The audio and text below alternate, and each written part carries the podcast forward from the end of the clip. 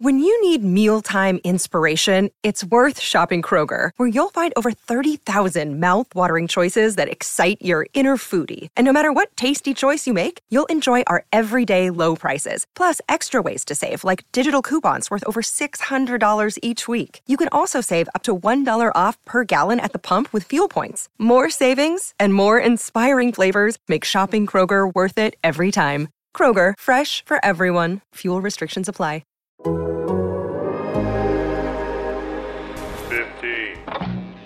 On today's Fantasy Baseball in 15, we discuss a pair of Sox headed in opposite directions and a pair of Rangers worthy of more attention. Like death and taxes, Dodger's gonna Dodger. I have not had uh, three cold brews yet. It works great in a fantasy league. I'm just glad I am not at the dentist. Fantasy Baseball in 15 on The Athletic.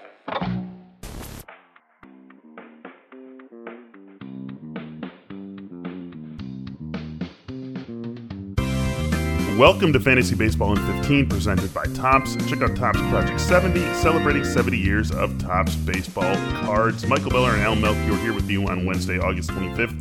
Tons of news and notes to get to, so let's dive right in, Al. First, Alex Bregman will be activated on Wednesday. Great news for the Astros and his fantasy managers. More good news for the Astros. Jose Urquidy made 49 pitches in a rehab start with AAA Sugarland. He'll need at least one more, but sounds like he could be back with the team in a week, week and a half or so. Yu Darvish still on ba- on track to return from his back injury Thursday against the Dodgers. Jack Flaherty was removed against the Tigers with shoulder tightness. He'll undergo testing on Wednesday morning.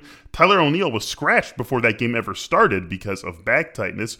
Willie Adames was pulled with a quad injury. He definitely will not play Wednesday. Keep an eye on that one. Eduardo Escobar to the IL with the hamstring strain, so the Brewers losing a couple of infielders in one fell swoop.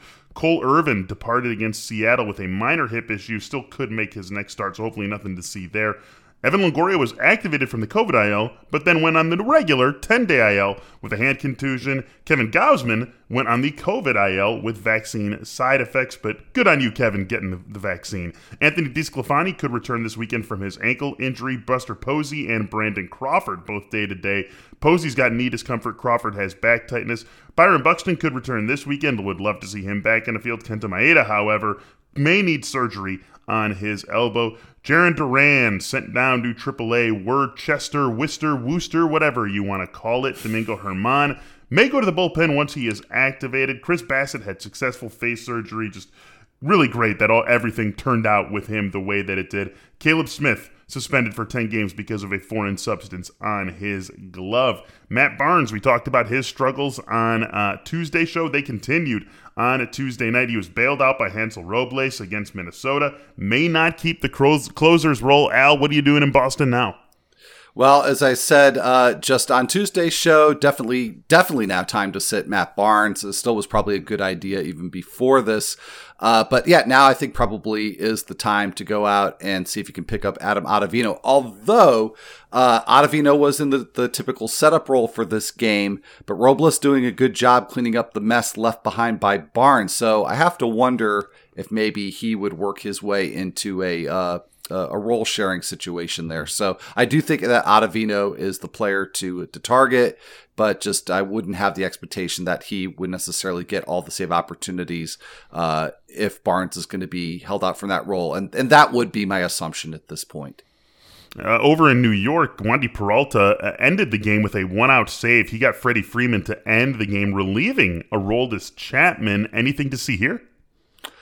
Uh, I think maybe uh, just because the pattern that we've seen in the past is that when Chapman has struggled, that uh, Aaron Boone hasn't really hesitated to give him a breather from the closer's role.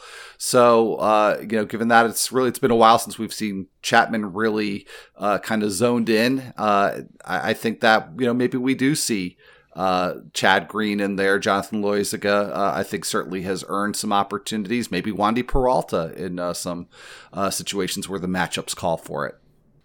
Drew Steckenrider picked up a seven-out save against the A's. This was uh, a game uh, with a, a comfortable-ish lead. Uh, so Steckenrider not exactly finishing things uh, in under the gun or anything like that. But would you think about anything going on here, Al? Well, I, I, you know, I've talked about him a little bit before that I, I, do think he's in that Mariner saves mix. And to me, the sort of the interesting thing, thing here was that he was able to go two plus innings. So that maybe adds to his appeal a little bit. And I think that you do need that because uh, I, I, think that Paul Sewald's probably getting at least 50% of the opportunity. So the fact that Steckenrider could come in and, you know, kind of do a, a raise type of long relief slash uh, closer t- type role, um, that that's uh, kind of intriguing.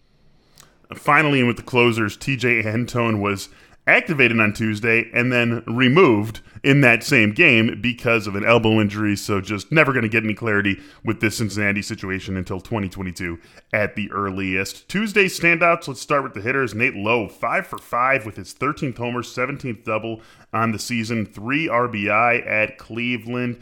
Al, I mean, you would think at this point that roster rates are what they are, but I'm surprised Nate Lowe hasn't caught on in more leagues.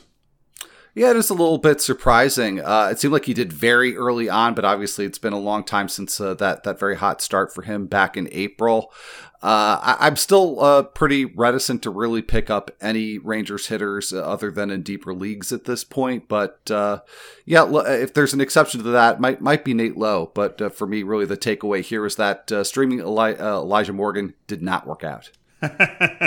Definitely did not work out. Brandon Belt went deep twice, four for five, three RBI against the Mets. Another guy who hasn't really caught on in a big way in most fantasy leagues and deeper leagues and industry leagues. He's caught on to a certain extent, but roster rate's sitting right around 30%. Should that change over the back um, six weeks of the season? I think it probably should. It's just it's such a tough call with so many of these Giants hitters because of all the platooning uh, and job sharing that that goes on in that very crowded crowded roster. Uh, another issue too with Belt is that um, early on Tuesday lost his grandmother uh, to COVID, and so this was just an incredible uh, performance by Belt, uh, just you know hours after uh, getting news of that loss. And uh, maybe there's a possibility because of that that he does miss some time down the stretch. But um, you know that aside, yeah, I think that you know Belt when he is playing is somebody that's really worth having. So definitely needs to be added in daily leagues where he can be added, and weekly leagues still somebody that you can stream as long as there's a lot of righties on the schedule couple of Orioles leaving the yard. Ryan Mountcastle doing so twice. That gives him 23 in the season. Anthony Santander, his 13th homer in the season in a four hit effort against the Angels. We know what the deal is with Mountcastle. Santander has been up and down. He's dealt with some injury this season. He's also someone who's regularly available in relatively standard leagues. Do you think that should change over the next couple of weeks? I do, and I have done my part to change that, Michael, because I picked up Santander in my Tout Wars League for a dollar this weekend. I was very excited about that uh, because he's really been back in, in, top form during the second half. So, uh, yeah, if uh, you have the opportunity to add him, you should definitely do that. Uh, finally, on the hitter side, Hunter Renfroe uh, had the two homer game on Tuesday, followed it up with a couple more on Wednesday. Now 25 on the season, 77 RBI, 5 RBI against Minnesota, and just Hunter Renfroe's excellent season in Boston continues unabated. On the pitcher side, I just want to mention Dylan Cease. Obviously, nothing really actionable to do here, but what a performance against Toronto. Seven innings, gave up just one run on four hits with seven strikeouts against a walk. Dylan Cease breakout season in 2021. No question about that. Eric Fedde, someone we talked about as a potential streamer on Tuesday, he delivered in a huge way. Six and a third innings, 10 Ks. Al only gave up one run on six hits and a walk. Eric Fedde coming through on the stream, but still just lives on the stream, doesn't he? Absolutely does. So he's got the Mets this weekend, uh, and that one's at Citi Field. I like that one almost as much as this one, so I'll definitely be starting him for that one. But uh, you know, we'll see going forward. Definitely got to pick your spots with Eric Fedde. Got three more guys who we typically talk about as streamers when we do talk about them coming up here. Sammy Long had a nice start, five and a third against the Mets. Struck out four, gave up three hits and a walk, no runs. Ranger Suarez came through with his best performance of the season, whether we're talking about starting or relieving. Did so against the Rays of all teams, six and two thirds, six hits, one run, seven Ks and a walk. And then Chris Flexen coming through once again, Al, six and two thirds, six hits, one run, five Ks, one walk. Out of these three guys, Long, Suarez, and Flexen, do any of them, could any of them graduate from the stream discussion for you to being roster fixtures? Uh, I, I think Suarez probably has the best chance. Now, in a different situation, I would say it would be Sammy Long. Uh, skills, skill wise, I really like him the best, but I just don't know that he's really going to have an opportunity to stick in the Giants' rotation. But uh, Suarez, uh, you know, I've, I've liked the skills for a while now. Now he's not only getting the opportunity to start, but he's getting the opportunity to really go deep into games. Uh, I know that uh, there was some concern a couple weeks back about whether or not he would just be kind of stuck in a piggyback role. So it's so encouraging to see him go into the seventh inning and this start against a really good Rays offense.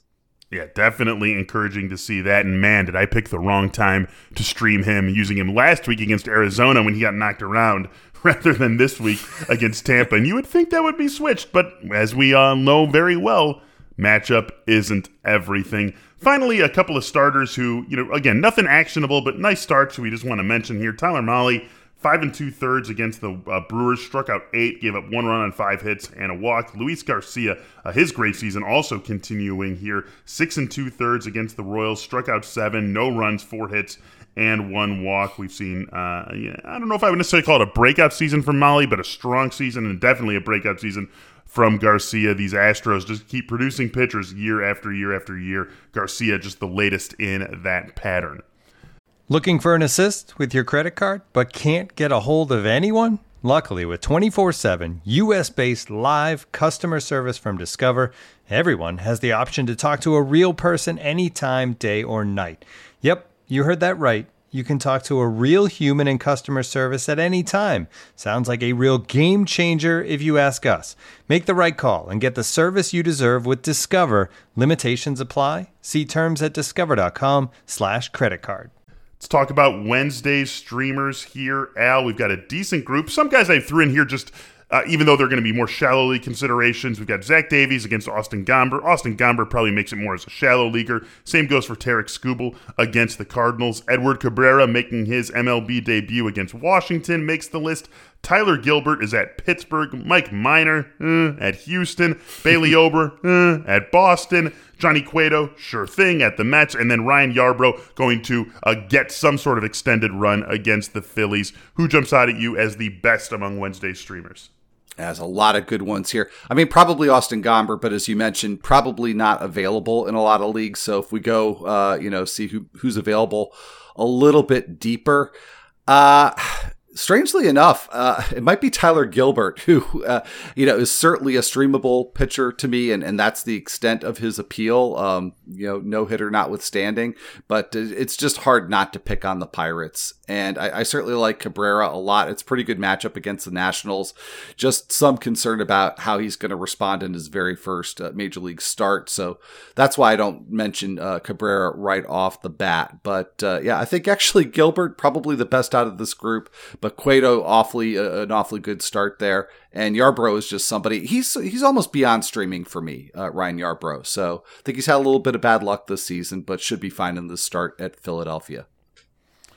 All right, Alan, we're going to wrap things up here with our gambling spotlight. I've got a couple of games that I want to highlight over at BetMGM. The first is between the White Sox and the Blue Jays. Lucas Giolito and Robbie Ray, really nice uh, pitching matchup there. The White Sox are plus 105, and I don't know, something about Lucas Giolito being on the mound for a plus one for a plus matchup makes me really want to get behind the White Sox, even though Robbie Ray has had himself a nice season. So I look at the White Sox as a team that I like today. The Giants and Mets getting together in a game with totally even odds, minus 110. You got Johnny Cueto starting for the Giants and Taijuan Walker starting for the Mets. I'll ride with the Mets here. I'll ride with Taijuan Walker. Uh, I feel like this uh, this is not really reflective of this matchup exactly, the minus 110, and indeed our friend Derek Carty who does uh, the the uh, this work on, on the Athletic every single day, has the Mets as being a little bit undervalued by the line based on uh, his projections with the bat. So I'll go ahead, ride with Derek, and take the Mets. And finally, I'm going to take advantage of that Edward Cabrera uh, excitement in Miami and back Washington. Miami a slight favorite in that game at minus 115.